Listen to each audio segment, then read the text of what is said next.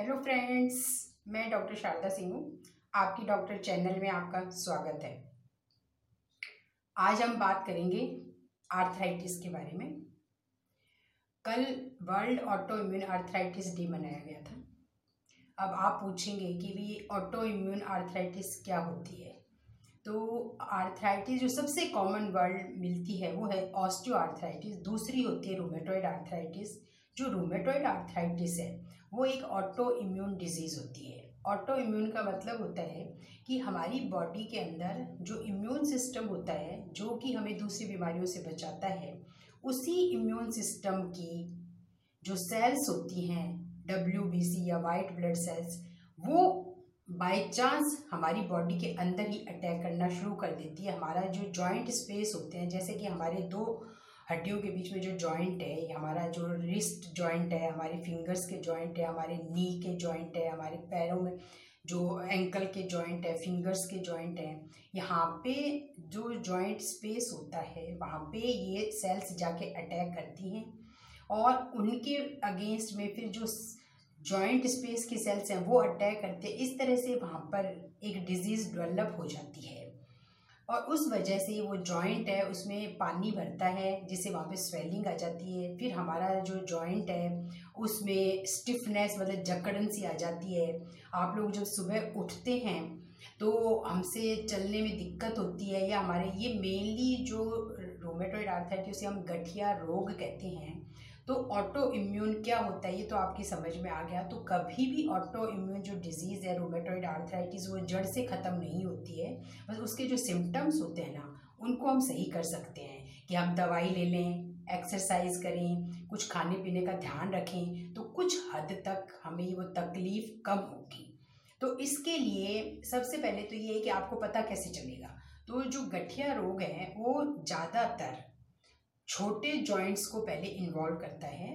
और वो मोस्टली दोनों साइड में ही आ जाता है। जैसे कि आपने सुना होगा कभी भी कि भी किसी ने बोला, यार, मेरे तो आजकल क्या है, हाथों के जो जॉइंट है, इनमें बड़ी तकलीफ़ रहने लगी है। थोड़े सूजे सूजे से लग रहे हैं स्वेलिंग लग रही है पेन लग रहा है, थोड़े से मुड़ने में दिक्कत हो रही है।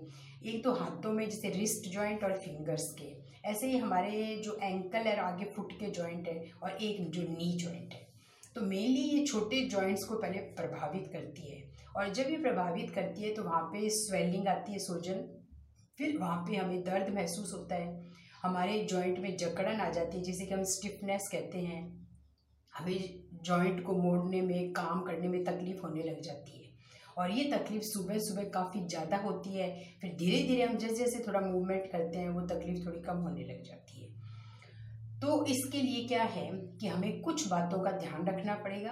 एक तो हमें डॉक्टर से जो ट्रीटमेंट मिलता है वो तो लेना ही है।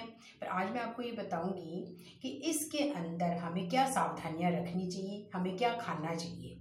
तो जो गठिया रोग है उसके अंदर हमें एक तो हमारी जो डाइट है, वो बहुत अच्छी होनी चाहिए। एक हमारा फ़िज़िकल मूवमेंट हमें करते रहना चाहिए। ऐसे नहीं हो कि हम एक बार हमें तकलीफ़ हो गई, हम उसको बैठ करके उस तकलीफ़ को झेलते रहें, उस दर्द से परेशान होते रहें, ऐसा नहीं करना है। क्योंकि जब हमारे शरीर में तकलीफ़ होती है, दर्द होता है तो हम मेंटली भी बहुत कमज़ोर हो जाते हैं। हमारी एंग्जाइटी लेवल बढ़ जाता है, जिससे हमारे अंदर बीमारी को फेस करने की ताकत और कम हो जाती है। तो इसके अंदर हमें क्या करना है कि एक तो हमें थोड़ा बहुत वॉकिंग वगैरह जो मूवमेंट है वो बंद नहीं करना है। फिर हमें कुछ खाने पीने का ध्यान रखना है। तो खाने में हमारे एक तो ये है कि होल ग्रेन्स होना चाहिए। मतलब कि जो साबुत अनाज की मात्रा ज़्यादा हो, हमें सफ़ेद मैदे से बनी हुई चीज़ें बिल्कुल नहीं खानी हैं।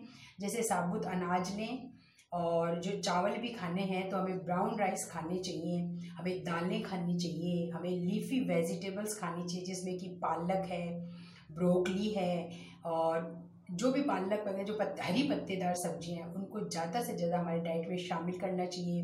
तेल में हमें ऑलिव ऑयल को शामिल करना चाहिए। नट्स खाने चाहिए नट्स में हमें आलमंड अखरोट ये खाने चाहिए। ठीक है? तो इन चीज़ों से क्या है? और जैसे कि आपने सुना होगा कि हल्दी वाला दूध है, वो हमारे जॉइंट के लिए काफ़ी अच्छा रहता है। हम हल्दी की चाय पी सकते हैं ग्रीन टी पी सकते हैं। जिंजर जो है, वो भी हमारे इसमें जॉइंट पेन में काफ़ी हद तक सही रहती है। ये जो चीज़ें हैं, ये सारी एंटी इन्फ्लेमेटरी होती है। मतलब कि हमारी बॉडी में जो इन्फ्लेमेशन हो रहा है, उसको ये कम से कम करने की कोशिश करती है। और उससे हमें क्या दर्द में भी काफ़ी राहत मिलती है। इसके अलावा हमें क्या नहीं खाना चाहिए? एक तो इसमें क्या है कि जैसे टमाटर, बैंगन, इन्हें हमें बिल्कुल भी नहीं खाना है। डेयरी प्रोडक्ट्स, जो दूध से बनी हुई चीज़ें वो भी काफ़ी हद तक इस दर्द को बढ़ावा देती हैं। तो उन, उसको भी हमें कम से कम खाना है। और उसके बाद में जो मैदे से बनी हुई चीज़ें हैं, उन्हें भी हमें अवॉइड करना है। और जो ज़्यादा सॉल्टी चीज़ें हैं, तली भुनी हुई चीज़ें हैं, उनको भी हमें अवॉइड करना है। तो आपको सबसे पहले अपनी डाइट को आपको इम्प्रूव रखना है, आपको क्या क्या अवॉइड करना है, वो आप एक टाइम टेबल बनाएँ और उस पर पूरा ध्यान दें और फिर जो मूवमेंट्स आपके हैं, वो बंद नहीं करें, उनको थोड़ा थोड़ा करते रहें। दर्द हो तो आप एक डॉक्टर से अपनी राय लें, उसका जो ट्रीटमेंट डॉक्टर बताए, उसको फॉलो करें और फिर इन जॉइंट्स में तकलीफ़ होने पे हमें कौन कौन सी एक्सरसाइज करनी चाहिए? इन एक्सरसाइज के बारे में हम अगले बार जो मेरा वीडियो आएगा, उसमें हम चर्चा करेंगे। आपकी कोई भी क्वेरी हो तो आप मुझे ज़रूर लिखें कमेंट सेक्शन में और मेरे विचार यदि आपको पसंद आए हों तो आप मुझे सब्सक्राइब करना कतई ना भूलें, ताकि मैं आपकी हेल्थ का ध्यान रखूँगी और आप भी अपनी हेल्थ का ध्यान रहे, रखेंगे तो हम रहेंगे फिट तो इसलिए आप मुझे सब्सक्राइब करना बिल्कुल ना भूलें। अगली चर्चा के लिए फिर मिलेंगे। तब तक के लिए थैंक यू वेरी मच